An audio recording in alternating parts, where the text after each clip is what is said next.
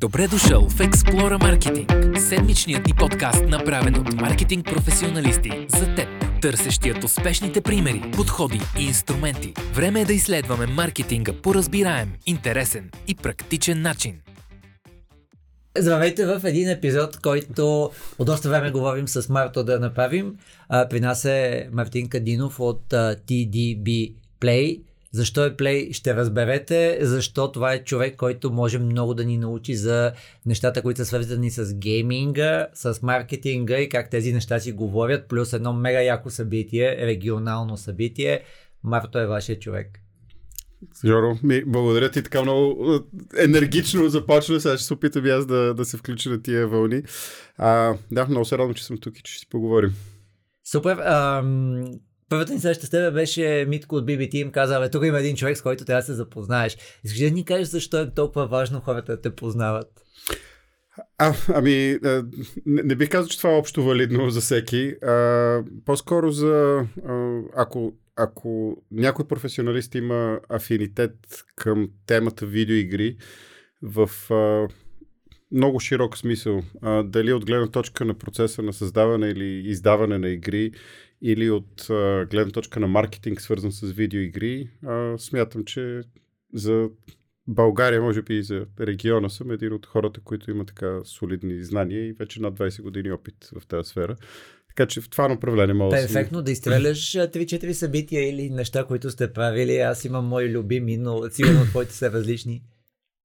Ами през, между другото, много, много любопитно, точно след, след месец ще излезне uh, Diablo 4. Това е една от... Diablo е един от най-емблематичните видеоигри, реално. А излиза четвърто издание. Едно от моите любими събития беше премиерата на Diablo 3 в България, uh, където uh, така а, липсата на ресурси да направим това, което искаме, ни провокират да търсиме решение чрез геймификация, които станаха по много готин начин. Така че едно от любимите събития ми е премиерата на Diablo 3. А, в България, често казвам, доста време не съм правил а, някакви по-големи събития. Може би най-отличителното е а, благотворителния стрим а, а, на Good Game, който за вече втора поредна година го направихме. Тази година беше 127 часа.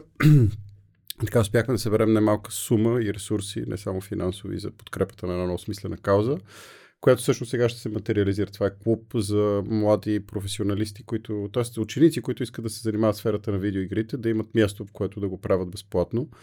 А, така че това сега се случва.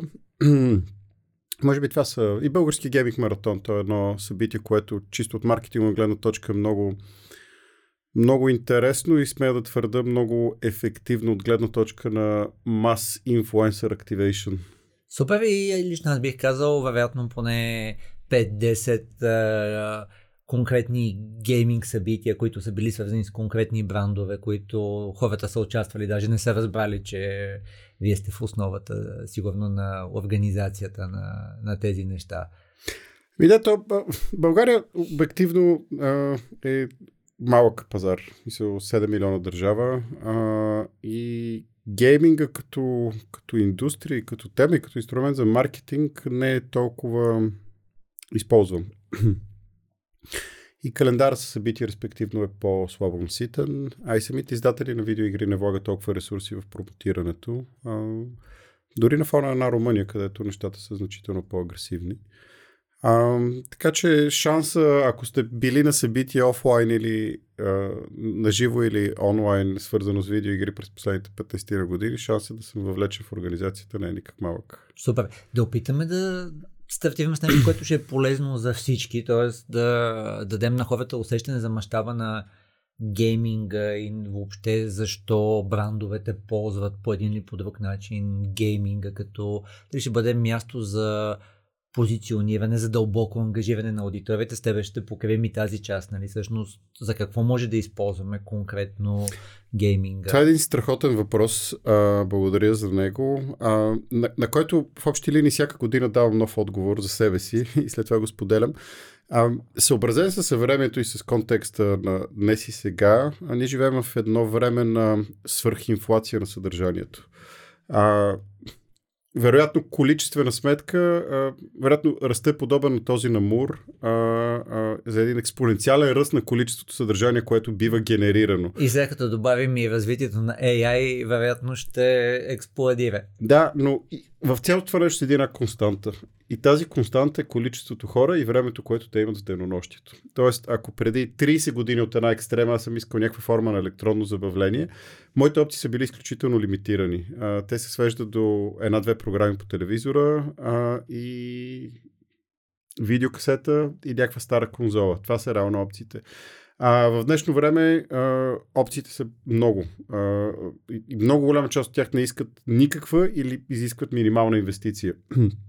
И реално конкуренцията е страхотна. И според Би мен... казал, в главата на хората те вече имат етикет. А, това е лесно се направи. О, това е супер сложно. Тоест, това е нещо, което въвляко е някой много известен геймер или има някакъв вид колаборация. Тоест, хората имат вече начин по който осмислят съдържанието, което виждат. Колко е усилия са вложени, колко е стойностно. Според мен това е следващата стъпка, която ще така, в, в сферата на маркетинга ще стане ключова е качеството на съдържанието. Защото а, така, ерата на, коли, на просто на количество, според мен, приключи а, и всички тези числа, които се генерират под формата на вюта и различни форми на енгейджмент, сами по себе си не произвеждат бизнес резултати.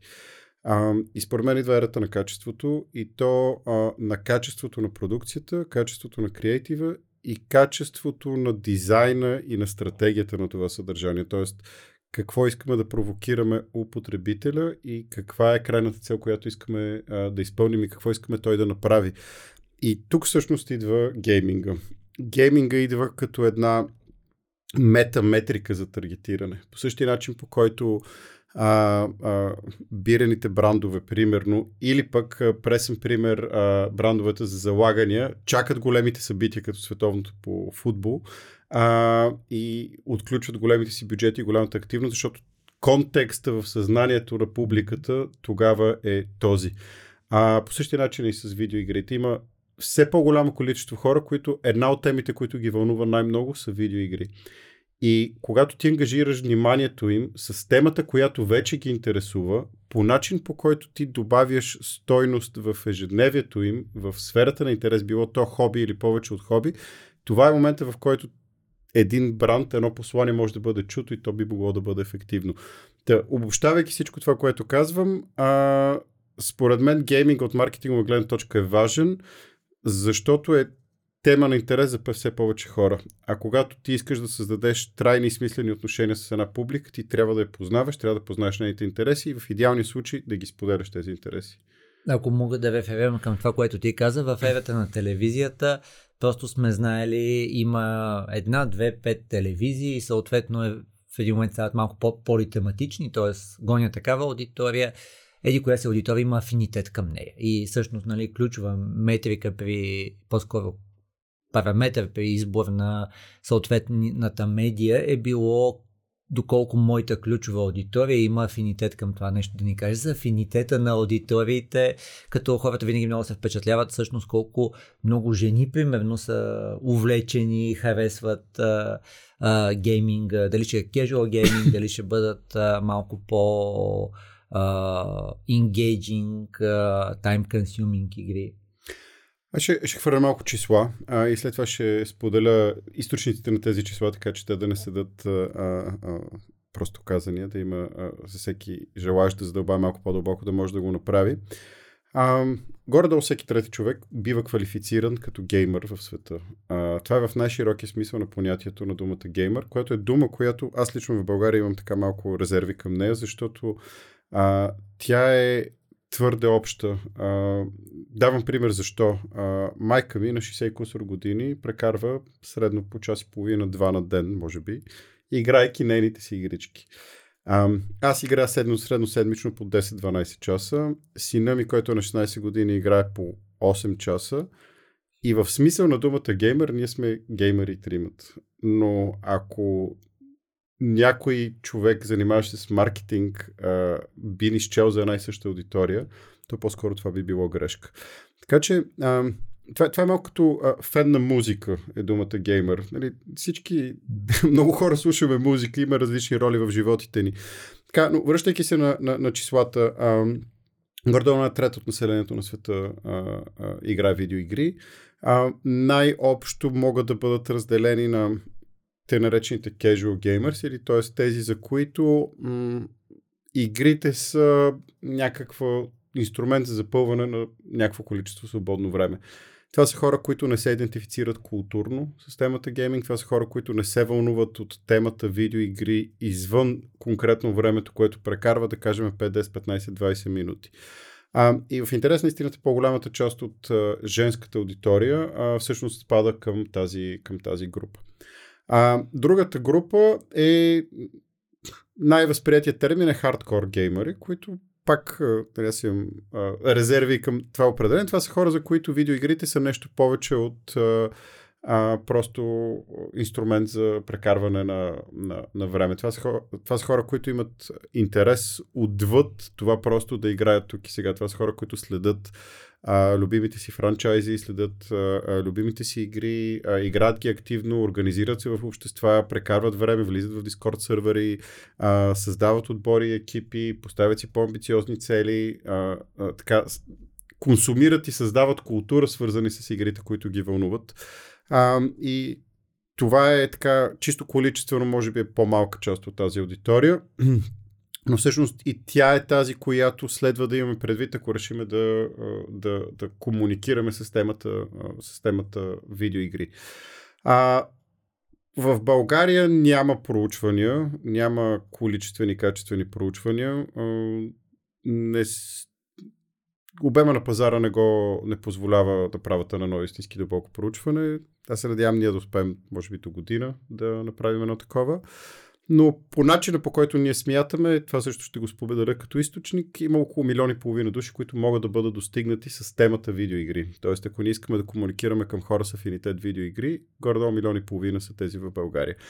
И сега тук колко са, какви са, кои са, можем да влезнем в много детайли и конкретика, а, но можем и а, в друга насока да отидем. Ако можеш по някакъв приложим за малко по широката аудитория да, да го каже, ще е супер полезно, иначе ще, много бих се зарадил да задълбавим в а, типа метрики, т.е. какво е специфичното и аз присъствах на твое представяне на IA бизнес закуска, където степента на engagement е впечатляваща. Нали, мога да го сравна само с а, хората, които по една или друга причина са в Инстаграм са изживяли тази част, където или седиш в таба и гледаш лайфа на еди кой си, или край, нали, той спира. Така че да ни дадеш, ако искаш още малко разбивка, ако е възможна, или ако искаш през метриките да разкажем типове аудитории, типове ангажираност и стойност, която те извличат.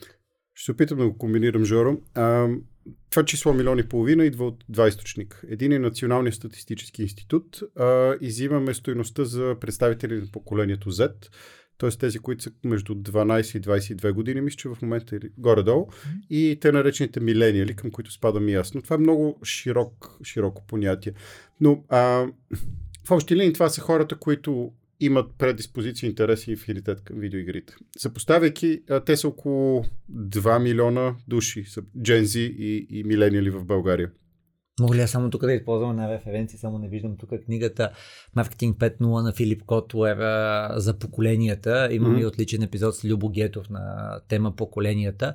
А, въпросът е, че колкото са по-нови поколенията, те търсят engaging brands, т.е. те търсят ангажираността one-on-one, т.е. тази част, където мога аз да взаимодействам.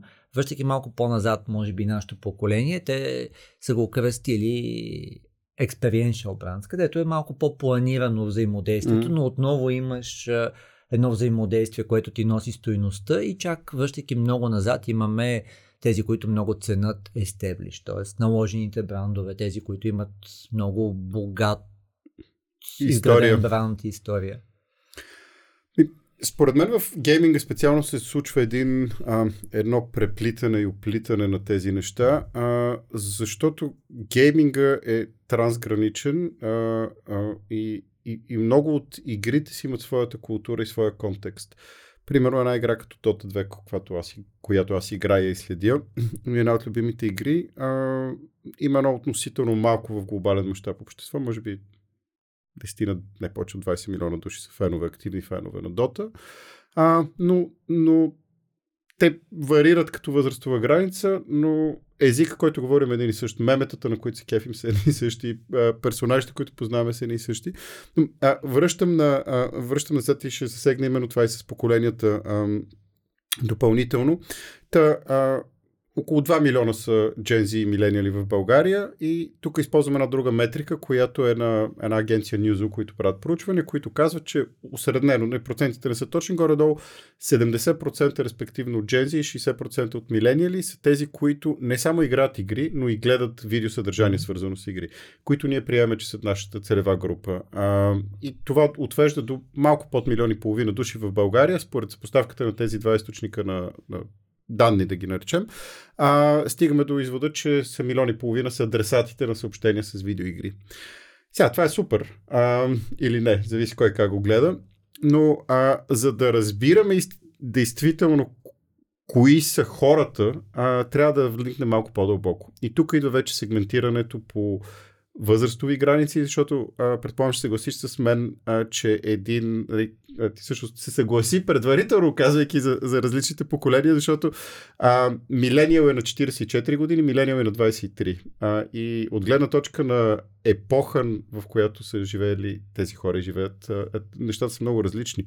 Нали, за нас MTV беше определящо музика, вкус и интереси, за тези, които са на 23, по-скоро е Twitch, mm-hmm. това, което диктува а, трендовете и модата. А, така че, вниквайки вече в, а, а, в повече конкретика, а, стигаме до.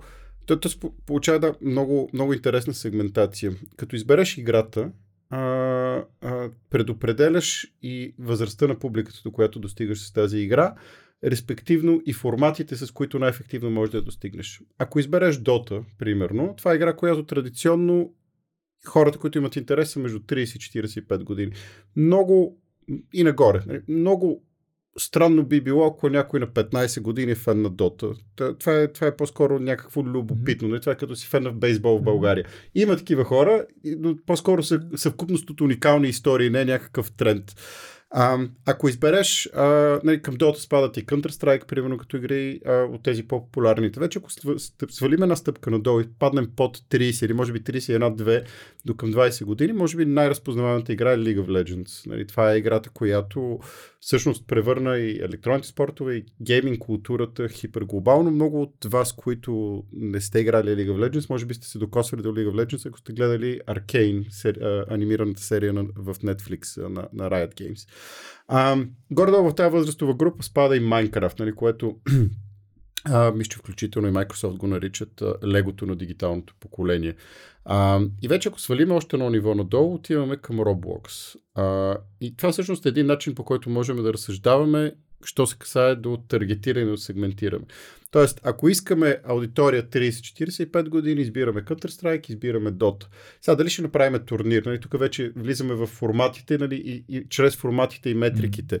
Ако искаме да достигнем uh, Gen Z, Modo Gen Z и Gen Alpha, uh, по-скоро Roblox uh, uh, и по-скоро някои от тези бързо появяващи се изчезващи игри, нали, които също ги има. Ако търсиме граничното поколение между Gen Z и, и милениали, там отиваме в Valorant, отиваме в League of Legends, отиваме в Minecraft и това е начинът по който можем да, да таргетираме по интерес. Нали? Тоест, това, това би било еквивалента, ако искаш футбол, волейбол, mm-hmm. нали? конкретната активност предопределя а, публиката.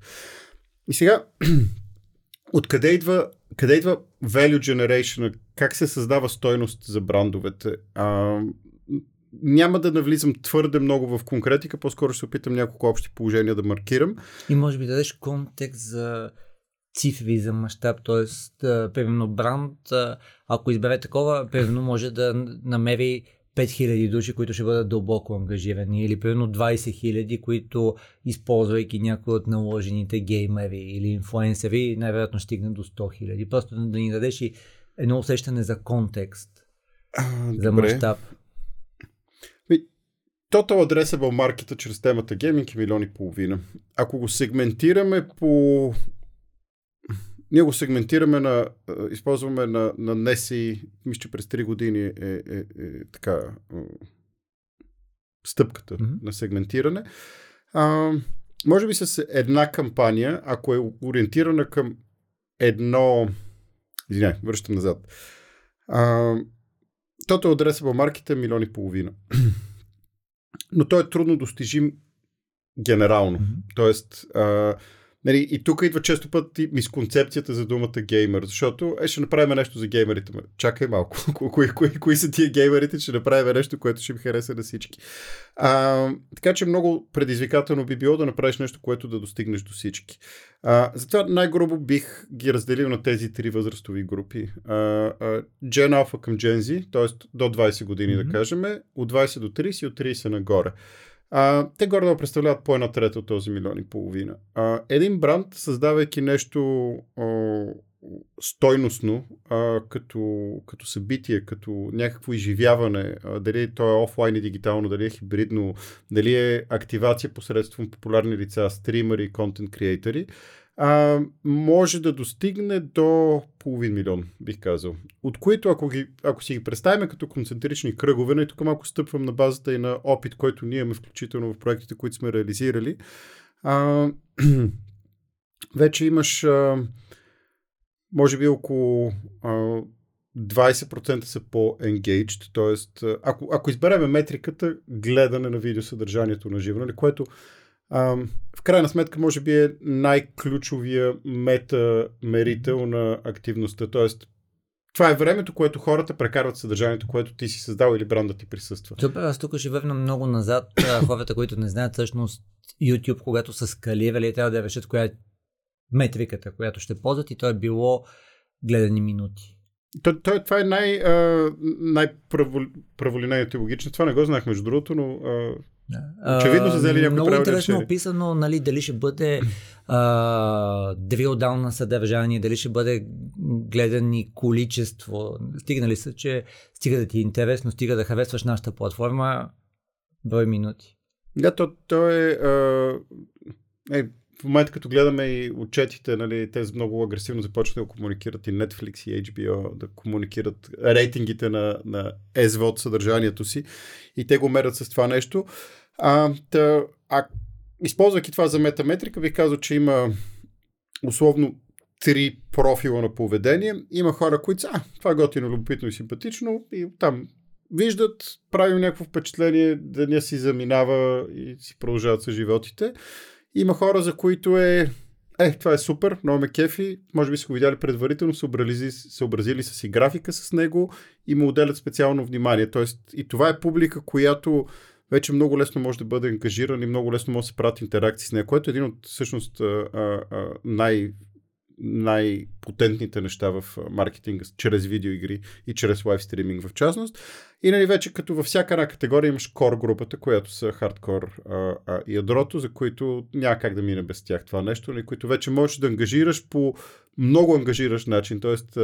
можеш да а, планираш активности за тях, които отнемат часове а, буквално.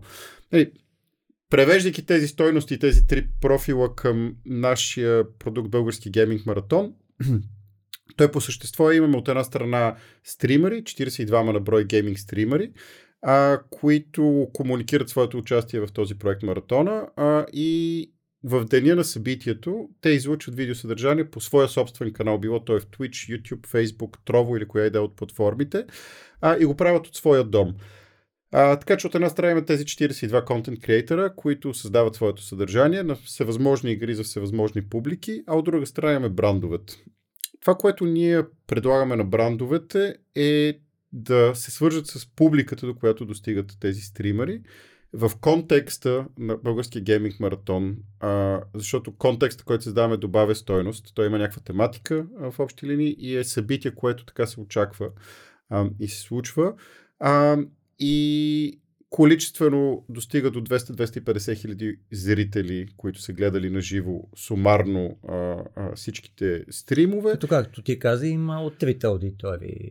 такива, които просто ще попаднат, такива, които ще планират, защото явно ще е интересно и такива, които са хардкор.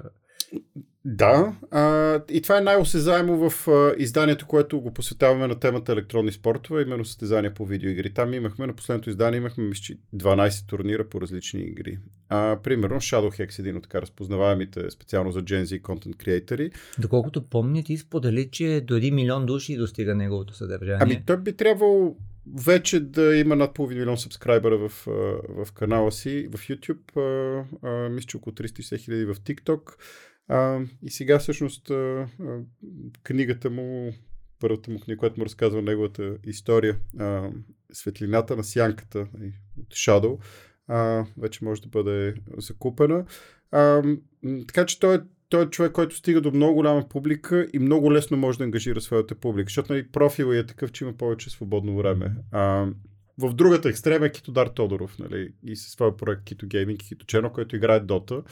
И публиката, която привлича, е съвсем различна от тази, да. която е на Ние сме правили с него активации за бранд за премиум компютърна техника или за висок клас компютърна техника и със сигурност а, а, аудиторията е доста самосегментирана както ти каза, нали, в малко по улегнали хора в другото поколение, които най-вероятно имат по-големи доходи, които много повече биха могли да си позволят даден клас техника, по-често да я подменят и така нататък. Да, или поне решението е тяхно. Нали?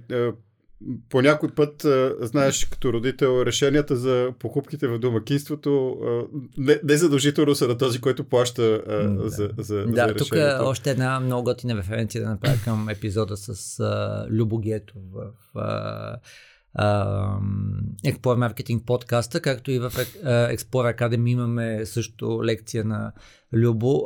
Той много хубаво разказва, че едно от поколенията, ти ще кажеш дали така е при твоето поколение, всъщност решенията ги взимаме заедно. Тоест, може да е къде ще вечеряме или къде ще ходим лятото на почивка или какъв ще, ще бъдат слушалките, които ще купим на детето, но нашето поколение взима решенията заедно. Нали? И всъщност ти ако не успееш да нямаш планиран експириенси за младия човек, де-факто човека с парите, както ти каза, той няма да вземе решението, защото mm. не е успял да въвлече младия човек, така че мисля, че ти много хубаво загадна, че всъщност тази част на преплитане на поколенията и на съдържанието а, най-вероятно даже помага в, а, в тази част за съвместното решаване. Със сигурност, ние, ние не веднъж сме взимали предвид това, че говорим също на повече от една аудитория. И специално, когато маркетираш нещо към а, teens и pre-teens, според мен а, имаш една имплицитна отговорност а, да го правиш по, по да го съобразиш по правилния начин. А, а, защото в крайна сметка а, ние живеем в обществото, в което живеем и работим и а, така следва да бъдем отговорни а, в това отношение, така че го взимаме предвид, нали, особено в работата ни с Shadowhex. А, реално, когато една книга влезне в едно домакинство, а, нали, и родителите четат тази книга, mm. те искат да бъдат информирани и в повече случаи са информирани кой е този човек. А и от ми въпроса, кои брандове, смисъл, а, този бранд окей ли е тук а, и така нататък. А, така че... М- Не се сетих, извинявай, за много готина референция. По наше време си слагахме едни плакати на стените на известни актьори или музиканти. В момента всъщност тези геймери а, или ако някой пак е тръгнал в посока инфлуенсери, са а, тези хора, които ние преди си слагахме на плакати в стената. да, до голяма степен са... А, и особено, особено в насока и спорт, нали, състезателен гейминг, което е една така желана, желана кариерно развитие, това е да играеш игри професионално. Тоест си толкова добър, че да, а, да побеждаваш опонентите си пред публика и това да ти носи, да ти носи доходи, което е... А, реално това е под сегмент на, на, на гейминга, а, което всъщност и от маркетинг гледна точка много интересен феномен, защото това е а, може би най-младата категория спорт от гледна точка на публика, с най-младата публика и тя е 100% дигитална. Тоест там а, а, не е въпроса second screen контент, там е въпроса third, fourth and fifth screen контент, защото е супер, а, супер ангажираща. А, връщайки се нали, на, на метриката и на, а, на данните, това, което ние, а, така, работейки с а, брандове, се опитваме да, да отправим като послание и все повече и повече брандове го чуват и все по-често ни случва не ние да гоним, а брандове да идват при нас. А, всъщност, може би ключовите неща са първо да, а, да се съобразят спецификите на тази суб, субкултура гейминга и да я третират с а, а, уважение и с разбиране, че тя е такава. А, защото... защото тези хора харесват да имат такава субкултура и ако я нарушиш, всъщност им задействаш защитния механизъм. Еми, то, то, то, това е вярно за всяка субкултура. Нали? Един а, 8 цилиндров 700 коня двигател на кола е супер, но ако отидеш с този двигател на старта на 42 км маратон, посветен на а, чистия въздух, не мисля, че ще бъдеш прият по правилния начин.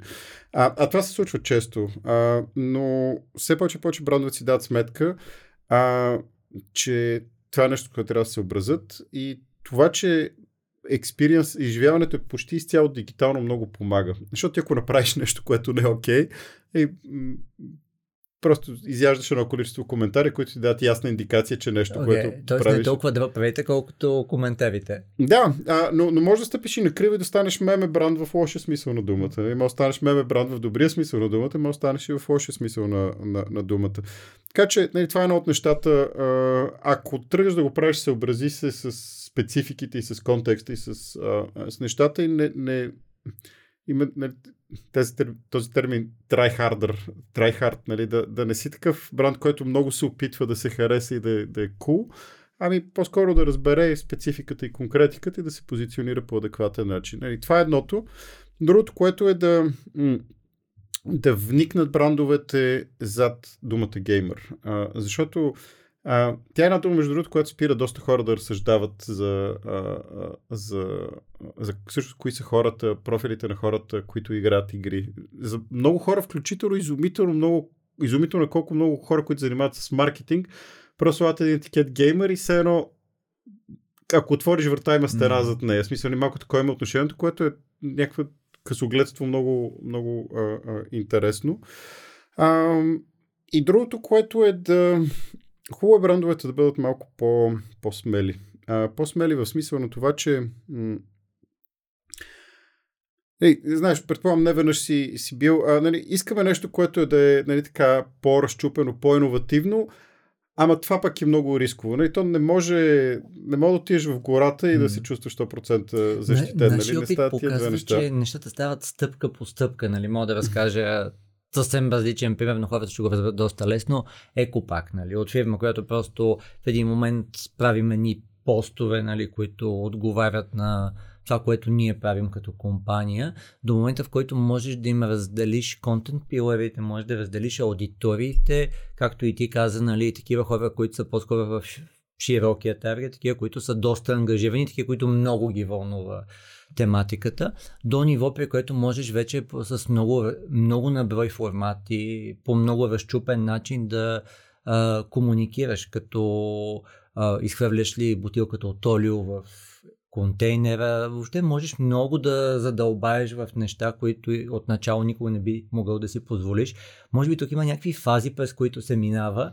И тук ти предлагам два подхода. Едното е да ни разкажеш през типове брандове, за които гейминга е подходящ, а другото е, ако искаш пък през типове формати, и оттам да я разкажеш. Може би ако почнем с типове брандове и след това ще стане доста по-ясно а, може би когато нищо не си правил, започва с малко по-безопасни, да ги наречем формати, докато свикнеш вече с това, което можеш да постигаш през вписване на гейминга в маркетинга. Да, ми супер. Благодаря за подадената топка. Тя е и интересна и, и, полезна.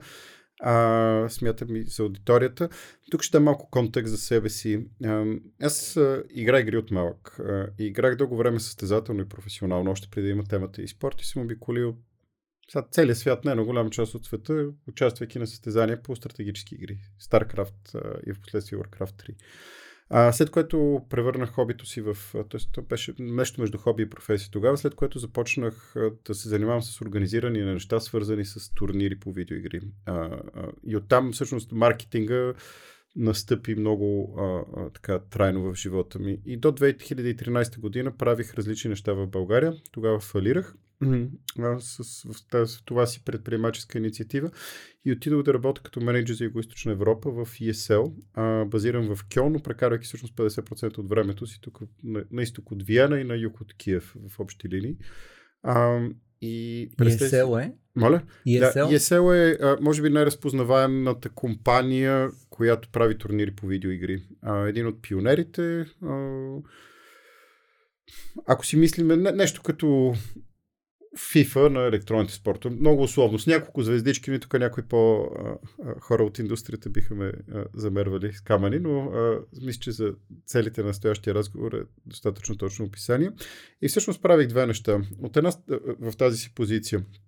От една страна работих а, местно на локално ниво с различните а, компании, предприемачи, брандове, които искат да предприемат своите стъпки. От друга страна имплементирах глобални кампании на локално ниво.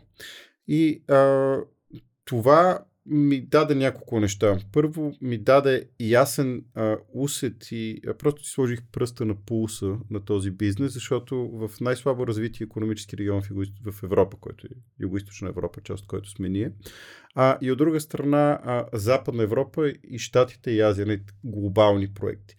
А, и още 2012, 13, 14, 15 година брандове, които повечето хора не биха си представили, че имат общо с e-спорта и с гейминга, започнаха да влизат. Mercedes-Benz, BMW, а, Вюстен род, което е така една изключително консервативна в Германия, примерно застрахователна компания, живото застраховане и застраховане на имоти.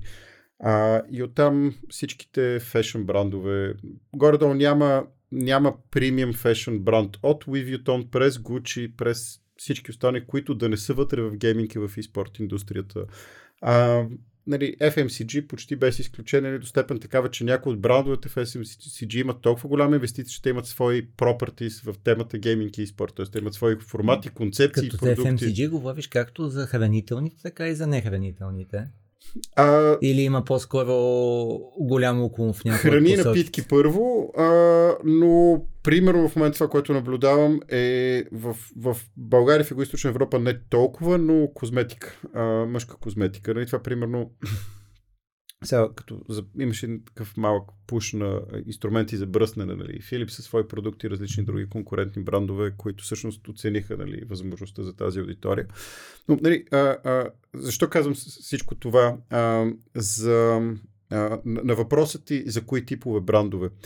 А, аз бих казал, че за почти всички. А, и в България даже към момента има един голям бонус. И това е First Mover бонус.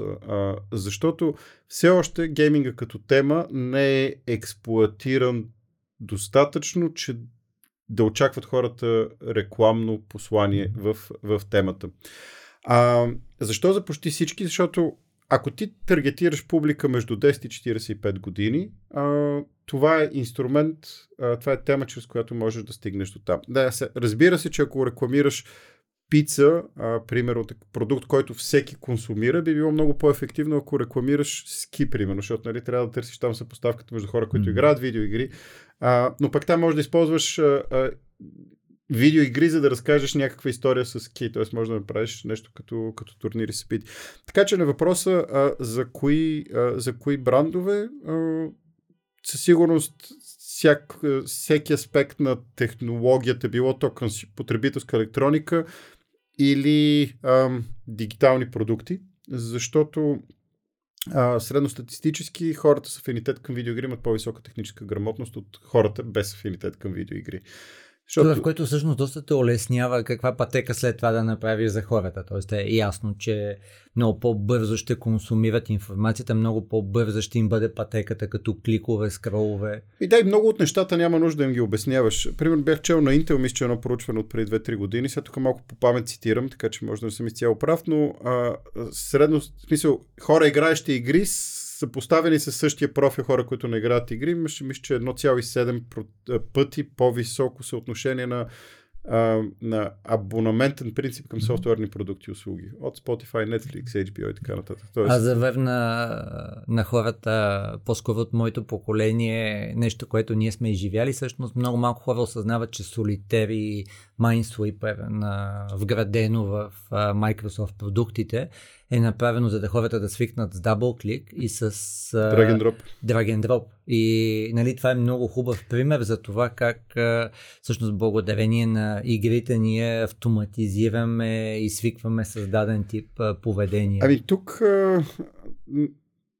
биологията ни е програмирала, еволюцията, човешката еволюция ни е програмирала така. Играта в, не, не видеоигрите, играта като концепция е един от най-съвършените инструменти на природата да предава знания. А, защото го прави по начин, по който знанието бива предадено, без да бъде натъпкано в устата или в съзнанието. А, та, от гледна точка на, на брандове, а, горе-долу за всеки бранд а, и по-скоро почти задължително за някои типове, за някои типове брандове. А да ни ориентираш за мащаб на брандовете, т.е. ако си представим най-дребния начин, по който могат да се включат, не знам, примерно промокод, който тези хора след това ще си разпространят помежду си, защото сега ще покрием и форматите. А, най-малкият мащаб бранд или както искаш го дефинирай, за който би било подходящо или примерно за кой тип мащаб е най-подходящо да се ползва маркетинг. И то, това е малко отива в насока стратегия а, и бих казал, че няма а, еднозначен отговор на, на въпроса. Бих казал, че подходящ, зависи за каква, каква цел иска да се постигне, подходящ за всички. Пример, ако ти имаш онлайн магазин за нещо специфично, а, примерно за домашна декорация, нещо, което имаш, хората си слагат в спалнята или в всекидневнията, всеки, който играе игри, игра от някъде. А, и ако това пространство може да бъде по-приятно и по-комфортно, а, то ти следва да да намериш смисъл от този канал да го комуникираш. А, и можеш да го направиш на изцяло афилиейт принцип, защото а, не малка част, от, примерно, от контент креаторите, от инфлуенсерите, които се занимават с стриминг, а, го правят, а, им, има такъв... Модел на афилиейт е познат а, може да го направиш с минимална инвестиция. Може да го изпреш, направиш цяло на продуктов бартер. Което де-факто даже ти позволява да разбереш доколко човека, който си познава отлично аудиторията, вярва, че това, което предлагаш е полезно за тях. Да, и доколко имате а, еднакъв инсентив, защото нали, много от контент креаторите няма да изберат performance-based а, а, а, формат. А, част от тях, защото произвеждат числа от гледна точка на гледаемост, не са сигурни в резултата, който генерират. Аз, примерно, а, нали, говоряки за, за форматите, всъщност много често си, нали, водиме такъв подобен разговор с някой потенциален клиент и казваме, това е много интересно, какво правите, ама аз всъщност за какво мога ви ползвам. Много любопитно звучи цялото това нещо. И ние го упростихме до три неща. А, visibility, трафик и перформанс. Нали, това са нещата, които ние предлагаме.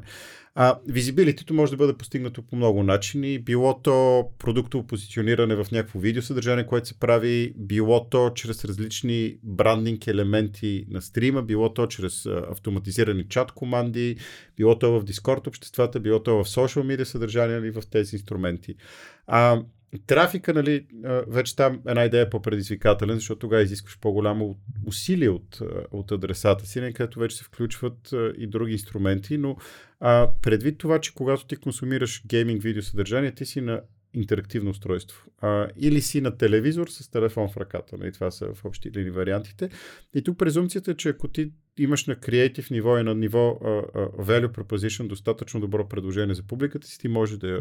Да я Което развиваш. отговорността става все повече твоя да осмислиш защо хората биха продължили пътеката си в посока да, твоя канал. И аз лично много обичам да ходя в тази насока в работата с брандове. Нали? И, и третата стъпка е вече перформанс, реално нали, продажба на неща, което е нали, свещения грал. Тук да ни левентираш, какво може да се продава извън, разбира се, компютър на периферия и други подобни неща? Ами, а, зависи. Е, изхождайки от това, че нали, горе-долу една пета от населението, между една пета и една четвърт от населението в България а, може да бъде адресирано с темата гейминг и като вземем предвид, че възрастовата граница е между 10 до 45 години, нещата стават доста широки. Тоест на а, може да започнеш от мърчандайси, от а, неща, които са таки по-фешен ориентирани а, и стигнеш до а, почивки. Всичко можеш да, да предложиш. Въпросът е да, а, да така да, да имаш ясна идея коя е твоята публика и какво точно ни предлагаш. А, ние в, в работата си не бягаме от това. Ако някой ни каже, ма, дайте да мериме кампанията, нали, ти, viewership е супер, какъв енгейджмент може да направим? Ние по-скоро приветстваме този тип неща, защото ам, той е една лахмус на хартия. А, реално, ако ние не можем при, нали, при равни други условия да генерираме а, желаното действие от потребителя, то това, което ние продаваме, няма смисъл за клиента. А, не, тук разбира се има много условности, защото понякога клиента казва ми, да, да, ама супер, ама аз искам с този ресурс да постигна тия резултати. Mm-hmm. И нали, тук нашата работа е да кажем, ми, yeah. ние не сме хората, които можем да поемем ангажимент, че с този ресурс ще бъдат постигнати тия резултати. Тук аз ще използвам нещо, което доста говоря в Explorer Academy, безплатния модул е макро и микроцелите. И колко е грешно всъщност ние да опитваме да дефинираме микроцелите като бранд, освен ако наистина не сме мега добри или просто нашия бизнес микроцел като цена на клик или нещо такова е толкова добре дефинирана и изчистена, че нали, може да го превърнем в макроцел на бизнеса. Но както иначе ти каза, ние трябва да знаем каква е макроцелта и на база на тази макроцел вече вероятно партнирайки с контент креатора или с фирма като вашата да доуточним а, възможните KPI микроцели, които биха показали, че се случват нещата.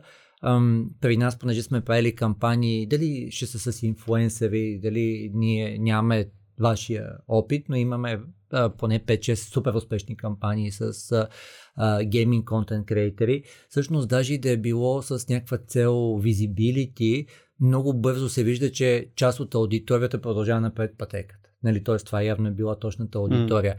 На ниво engagement вече правили сме такива с промокодове, нали, много ясно се вижда, че тази аудитория е предприела действие. Тоест, нали, трябва много да знаем, както ти казах, каква е целта.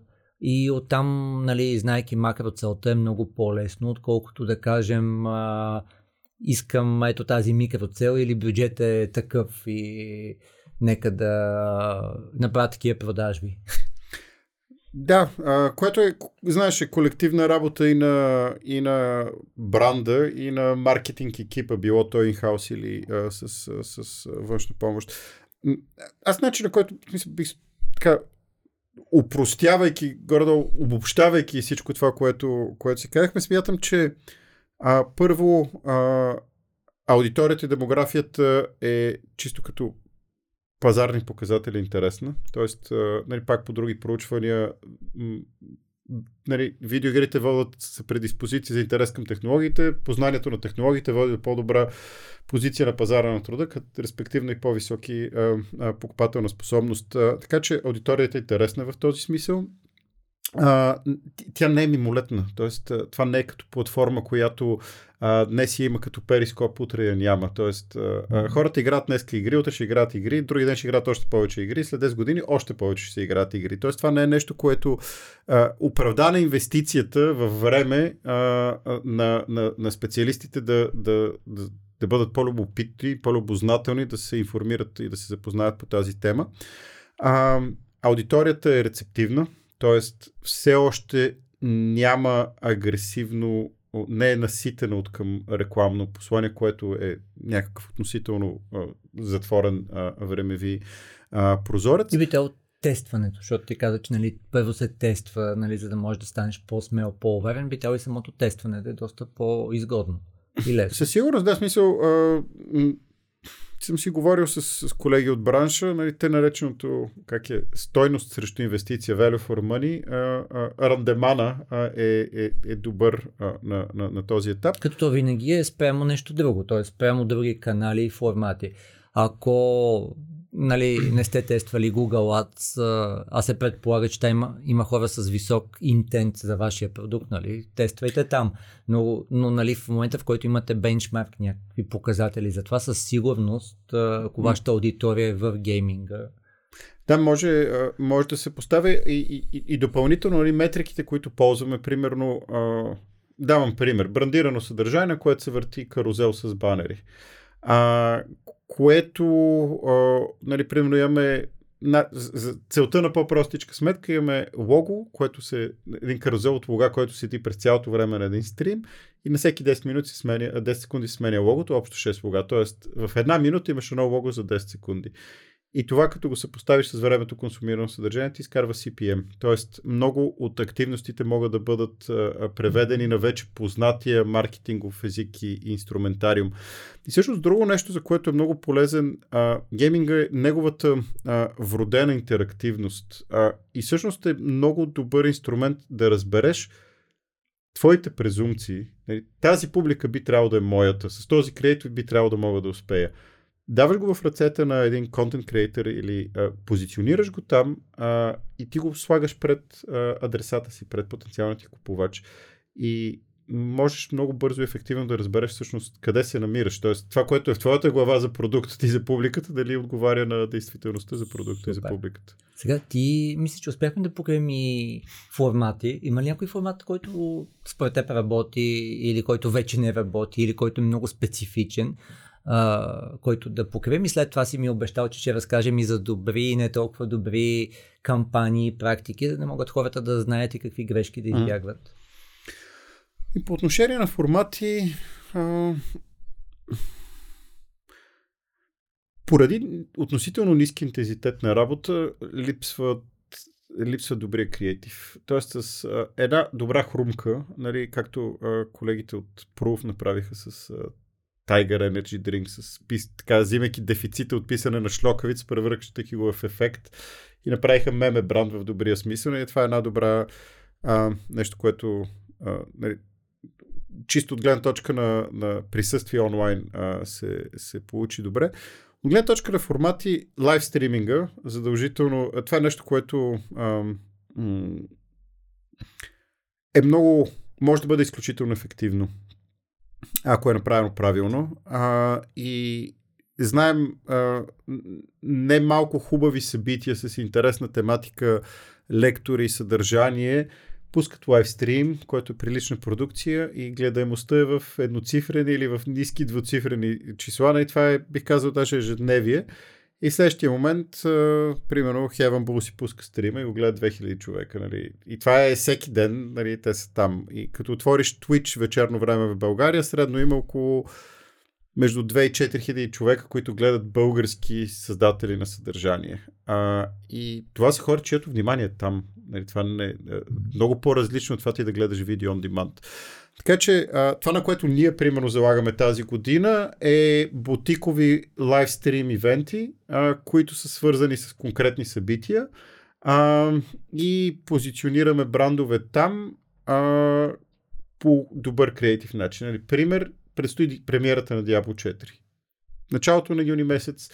Това е все едно да излезе нова книга от а, света на Толкин, нали? Горе-долу толкова голямо събитие е за феновете. Преди така голяма аудитория а, спира и ние всъщност а, това планираме да направим едно парти, един стрим, примерно два дни нон-стоп от нашото Супер. студио. Типове брандове да ни ориентираш? Все още нямаме, т.е. към момента на излъчване може би ще имаме а, а, брандове, но... А... Типове. Маля? Типове, сегменти. Ми, гейминг, т.е.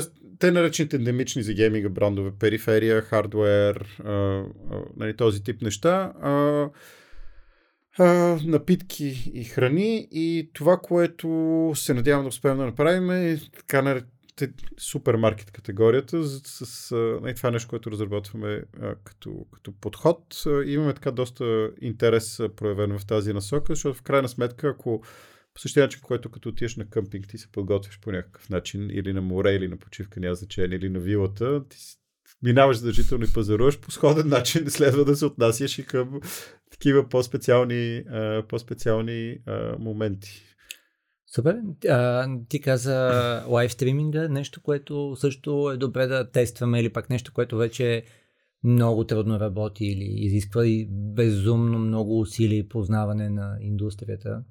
То не изисква много усилия. А, и тук дали ще работи с а, компания като нашата, която това е основния бизнес, а, или с някой контент креатор, който просто знае как да привлича и задържа 500 човека, които да гледат постоянно. Нали, тази част е измислена. Просто а, момента на успех е този, в който бранда разбере спецификата на публиката и на контент креатора и контент креатора разбере какво иска да постигне бранда. Нали. Това е този това, това е съединение. Но лайв стриминга със сигурност е нещо, което а, носи доста, доста висок потенциал и е доста достъпно от гледна точка на финанси към момента. Перфектно. Добре, сега да ни кажеш добри примери и не толкова добри примери. Аз помня отново, вивейки към яб закуската, на която говорихме, аз говорих за новелти подхода от към съдържание и силните сигнали, които може да даваме. Т.е. хората естествено осмислят колко силен сигнал е дал бранда, че могат да се доверя, докато ти разказа за примери за много успешни, не толкова успешни гейминг кампании. Ами, да. То, нашата, а, ние направихме в началото на годината а, нашия благотворителен ще върна малко лентата назад. Аз съм 40 години и в общи линии от ранна детска възраст имам афинитет към видеоигри. И до 20-та си годишнина, даже и след това избягвах целенасочено разговори с а, различни хора на тема видеоигри, защото срещах от другата страна. Аха, е, няма ли какво друго да правиш? Или няма ли спреш си губиш времето? Еми, ти какво ще работиш? И просто такива разговори, които аз четох за изключително ненужни в живота ми. А, защо го казвам това? Защото а, видеоигрите дълго време не можаха да намерят място в обществото. Не? Като всяко ново нещо а, бяха заклеймени като лоши, негативни, опасни и така нататък, загуба на време. А, и всъщност а, в, мотивирани от а, това да позиционираме видеоигрите по по-адекватен начин в обществото, темата за видеоигрите, а, стартирахме нещо, което аз наричам квази фундация. То не е учредено като фундация, но действа като такава. Good Game се казва, което прави две неща. Едното е да популяризира видеоигрите като феномен а, в позитивен контекст и в интересен и любознателен, и другото е да подкрепя инициативи, свързани с достъп до знания и умения. А, миналата година си партнирахме с заедно в час. Тази година си партнирахме с изключително симпатичен младеж, Васил, а, който преподава Game Development от 13 годишен а, в неговото 51 училище и в общини сега завърши училище и иска да направи такова пространство в София, в което учениците да могат да ходят да придобият тези знания умения. И нали, целият този контекст е а, а, и то ще се случи това нещо. Сега, живот и здраве, май месец а, ще е факт. И м- един от начините, по които ние подкрепяме а, тези инициативи, в частност тази на Васил, е правейки един нон-стоп благотворителен стрим. В нашото студио в продължение на 127 часа, това е близо 6 дни, а, имахме общо 45 сегмента а, с всякакво съдържание, а, всякакви неща. А, своеобразно една телевизия на живо в продължение на 6 дни с оригинално авторско съдържание. И в това събитие, а, което беше страхотно изживяване и много изтощително за целия ни екип, а, всъщност ние постигнахме някои много успешни практики и някои много неуспешни. И, и някак си служи точно на старта на годината, хем подпомагаме нещо, което ни е при сърце, хем целият екип се напъва, хем правим неща, които сме такива, ние идиоти ли сме, че да правим такива неща и не правим други неща, които са yes, това работи.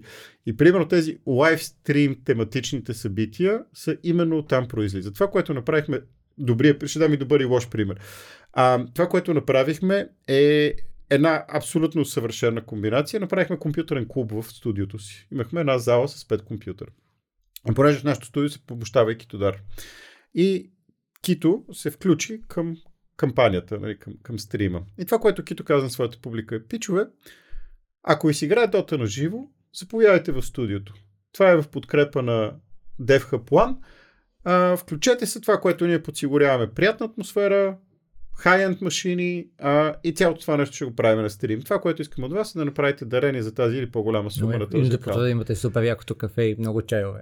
Да, и, и, и просто на момента, в който смисъл, нали, а, да, а, той го пусна това нещо, билетите веднага се разпродадоха за 15 минути и 3 дни по-късно ние имахме от 10 вечерта до 8 сутринта класическа нощна мрежа с DOT на живо. И тук имахме добра кауза, имахме контент креатор, който е прави неща, които него и неговото общество го вълнуват. Кито играе Дота и той това прави, това харесва и неговата публика това прави и това харесва и той даде възможност на публиката да изживее едно приятно изживяване с него на живо, на стрим, подкрепяйки една кауза. И в общи линии това беше нещо, което Единственото нещо, което нямахме към това е специален мърч. Нали, ако има бяхме направили специален мърчендайз, това е, това е успех. Нали? И това ми е пример за тези тематични събития mm. на живо. Каниш хората на живо, те си прекарват добре, това нещо се случва на стрим и много хора споделят това изживяване. Ей, това е. От друга страна имахме един сегмент, който м- беше принципно правилен и това е представяне на нови игри а, български. В България има около 80 компании, които работят в този сектор. Има и много от те наречените индита, независими малки компании, които правят игри. И сега ние искахме да им дадем подиум на тях, да ги популяризираме. А, и те дойдоха, разказаха за себе си за игрите си, но частта с популяризирането не се получи. Защото нали, ние при се, че имаме разбиране как се прави стриминг, просто не се умяхме да го направим по начин такъв, че всъщност това нещо да има висока, а, висока гледаемост. И примерно пропуска, който направихме там е, че не ангажирахме някой контент креатор, който има автентичен интерес към тази тема, mm-hmm. той, да, той да ги той да им бъде домакин на тези сегменти. И там имахме интересно съдържание, но без механизъм за експлозивна дистрибуция, какъвто би бил, ако примерно, или пак Готика или някои от другите, или Shadow Hex, mm. бъде домакин при тях и води разговор за това и се излучва на техния канал. Ние го излучихме само на канала на TDB Play okay. в Twitch и съдържание, което има стойност, имаше буквално десетки чу- човека, които го гледаха. А с относително малки усилия въвличайки контент креатор, за когото тази тема е интересна, щяхме да имаме хиляди, а не десетки. Да. Така че в рамките на тези 128 часа имахме върха, нали, вече дестилирали конкретна работеща концепция и имахме и такива големи флопове в, в рамките на това и всичко помежду. Много яко. Аз да те попитам и да реферирам към епизода с а, вас и с Василена Вълчанова за това как а, преизползваме съдържание и засилваме някое силно съдържание, възможността да преизползваме нещо, което е било в лайвстрим или което е било в, а, създадено от някой контент креатор? Трудно. Трудно, защото а, чара и силата на лайв контента, че то е специално в гейминга, а, освен ако няма спортен характер. Ако говорим за електронни спортове, там някои моменти остават в историята и се гледат нали, като гола с ръката на Марадона, нали, остава за винаги. А, но в повечето случаи това съдържание няма кой знае колко висока стойност да се, да се гледа. Може би някакви компилации и такъв тип неща, но пак и там усилието, чисто редакторски, технически mm. да го обработиш това нещо. И сега много контент креатори си рециклират съдържанието и те го лайвстримват го, след това го имат си там екип доброволци в общи случаи, които го нарязат това съдържание и го пускат в, в YouTube и понеже си познати алгоритмите, то генерира гледаемост и тази гледаемост нали, в YouTube може да се преведе директно okay. към приход. Но ако е такъв тип uh, casual live streaming съдържание, много трудно може да бъде приложимо. Но може и съдържанието да бъде дизайнато по начин такъв, че да има, uh, да има replayability value. И това е случая, примерно сега с тези студия, които представихме, които правят игрите. И нали, сега ги качваме в, в YouTube като отделни епизоди. И всъщност това е нали, 8 на брой едночасови разговори, създател на игра разказва кой е той, каква игра прави, какво му предстои, което има, има evergreen усещане. Тоест не evergreen, но има някаква, mm-hmm. някаква актуалност, има, а, има това съдържание. Добре да ни кажеш някакви трендове, някакви тенденции, които да следим, неща, които забелязваш, неща, които да ни препуснем. Ами, а, Stream Hatchet, а, това е една а, дейта Analytics компания, а, испанска, ако не се лъжа, които предоставят данни за а, числата в стриминга. А, и тези числа са съпоставими, не говоряки за тази метрика, която не знаех, че а, всъщност е произлезена от YouTube като северната им звезда нали, за, за метрики. А, това са стойности, които ние можем да се поставим с YouTube, може да се поставим и с Netflix и с HBO.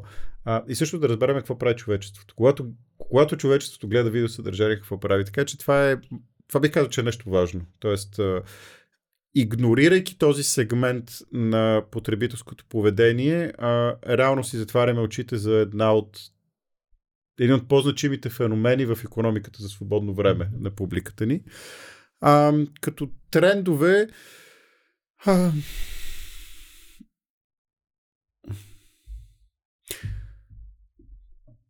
трудно ми е да, да, се, да се спра на нещо, нещо конкретно. Има няколко, няколко бранда. BMW а, а, конкретно а, и Mercedes-Benz те доста често казват защо правят видеоигри, защо са в бизнеса с видеоигри и какво правят там. А, това е а, нещо, което си струва за... Е, защото ако разбереш защо BMW инвестира в темата видеоигри и електронни спортове, а, което априори няма нищо общо с видеоигрите. А, въпреки, между другото, тук само отварям скоба, наскоро четох, че а, е това е интересна тема за следене. А, с настъпващите автономни автомобили, а, всъщност а, Mercedes-Benz създаде своя гейминг платформа. Защото ти да имаш добър симулатор на автомобил и да имаш софтуер, който ти опосредства автономното шофиране са много, много, много близки неща. А, и, и няма да е и първият път, в който видеоигрите са всъщност тази лаборатория, mm-hmm. в която се изолира а, това нещо. А, и то, тук малко вече влизаме и в сферата на, на AI, но а, има изключително много при, интересни приложения, които са пряко свързани с света и контекста и технологията на видеоигрите а, към света на AI. Преди няколко дни MetaHuman, мисля, че се нарича, го представиха с Real 5, което в общи линии а, това наистина е изумително. А, както ние двамата с теб си говориме и ни снима камера. Тази камера просто е вързана към един софтуер, а, който прави абсолютно в реално време анимация, а, как ние говориме. Тоест, ние имаме.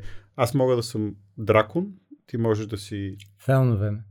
Да. А, това, което те показаха е с а, 10 секунди забавяне, т.е. за снет футич, mm-hmm. след това преработен, което всъщност най-вероятно води до това, че е въпрос на че може в, в, в реално време а, да, се, да се много това яко, нещо. Да ни кажеш някакви други тогава ресурси, защото ти много, много свърза връзката между трендове, защо и ресурси конкретни, някакви други такива, където да се вдъхновим или да прочетем повече или неща, които ти следиш. Ще споделя линкове в последствие, Супер. които можем да сложим отдолу. А, има един много интересен а, за мен нещо, което е изключително любопитно е те наречения Creator Economy. А, тъй като голяма част от гейминга се случва именно чрез креатори, чрез контент креатори, било то стримери или YouTube видео on demand съдържание. А, и те там нещата започват много се преплитат. А, преплитат в смисъл на това, че забавлението, свързано с видеоигри, отдавна не е само видеоигри. А, е, примерно Twitch, която е водещата платформа за, за съдържание на живо, а, има там съдържанието може да бива категоризирано. Дали е по игра. Тоест, аз mm-hmm. съм фен на StarCraft, примерно, както вчера правих късно през нощта. А, харесах си, гледаше ми се StarCraft, избрах си Content Creator и си гледах StarCraft. Така че има различни категории и има една категория, която се казва Just Chatting, а, която е в общи линии хора си говорят. А, но много често контекст е игри. А, и, и, и това е опосредствено чрез игри. Тази категория почти без изключение е номер едно в, в Twitch. И това е много интересен тренд. Малко мисълта ми скачва от различни неща, но аз ако мога да надградя и защо това работи толкова много, имаме епизод с Деси Бушнакова за говорим за скритата психология на социалните мрежи, а, където те са три типа наобщо казано. Имаме то или ID по модела на Фройд, който е, а, където в то е по-скоро кое е интересно за общността и няма значение ти какъв си точно в живота, с какъв етикет, кого познаваш. Стига да е интересно, платформата го насърчава и Twitch е типичното подобно нещо, в което можеш да си чатиш с някого и да извличаш такава стойност. Поне според мен. Да, те са много... А, а, Twitch е съвкупност от почти безкрай много малки общности. А, и те се заформят около контент креатора, но почти без изключение всеки контент креатор говори за ние, говори mm-hmm. за нас. А, не говори за аз и вие чата, ами ние mm-hmm. заедно. А, и това са, това са такива общности. Та, на въпроса за ресурсите ще споделя няколко. Примерно аз нещо, което следа има в LinkedIn един, не мога да се сета името в момента, който прави дисекция на Creator Economy, видеоигри и музикална индустрия. А, т.е. той преплита тези... Отново да видиш малко по-високата част матрицата. Защо? Ми да, те са, те са много свързани неща. А, нали, примерно, ако се върнем на Супер Бол по-миналата година, не, не, не, не всъщност миналата година, а, реално, когато беше този 90s uh, West Side uh, хип-хоп uh, с uh, Eminem и с uh, Доктор Дре, uh, с uh, Mary J. Blige и проче, uh, и то много той е от една страна дълбоко музикален, от друга страна а, един от големите спорт отбори а, направи своята мейнстрим премиера там под формата на златна веришка на Snoop Dogg, която след това се превърна и в NFT и реално пресечените точки са, а, са много между Туда... Става много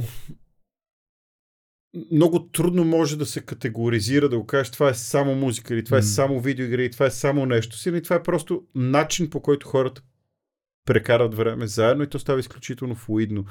И нещо, което мен ми е много симпатично, и това е нещо, което се опитваме да осмислим и да развиваме сега, а, е как тази култура и нейните мимове, които се създават в реално време, да оживяват след това и физически в живота ни. Тоест, сега ти казваш нещо супер смешно, публиката реагира, някой прави иконка, тази иконка почва да се спами в чата, утре аз си слагам тениска, идам на теб на гости, ти ми отговаряш друга тениска. И реално това е така а, от лав на майтап на шега се превръщат в, в тенденции. И, и това, между другото, е много характерно за, а, за, за гейминга. И ако им позволиш, защото предполагам, че мисля, че вече сме към края. Накрая ще обобщиш какво да си вземат хората от епизода, но давай ти си. А, една много, много, много любима история. А, когато все още работих в ESL, а, имахме едно много голямо събитие като компания от бранда ESL One.